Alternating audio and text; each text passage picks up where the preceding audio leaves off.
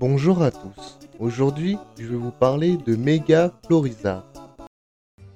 Mega Florizard est un Pokémon de type plante et poison.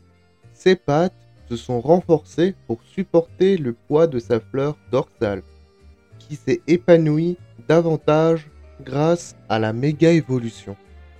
Grâce à la méga évolution, les fleurs sur son dos ont énormément développé. J'espère que cet euh, petit épisode vous a plu.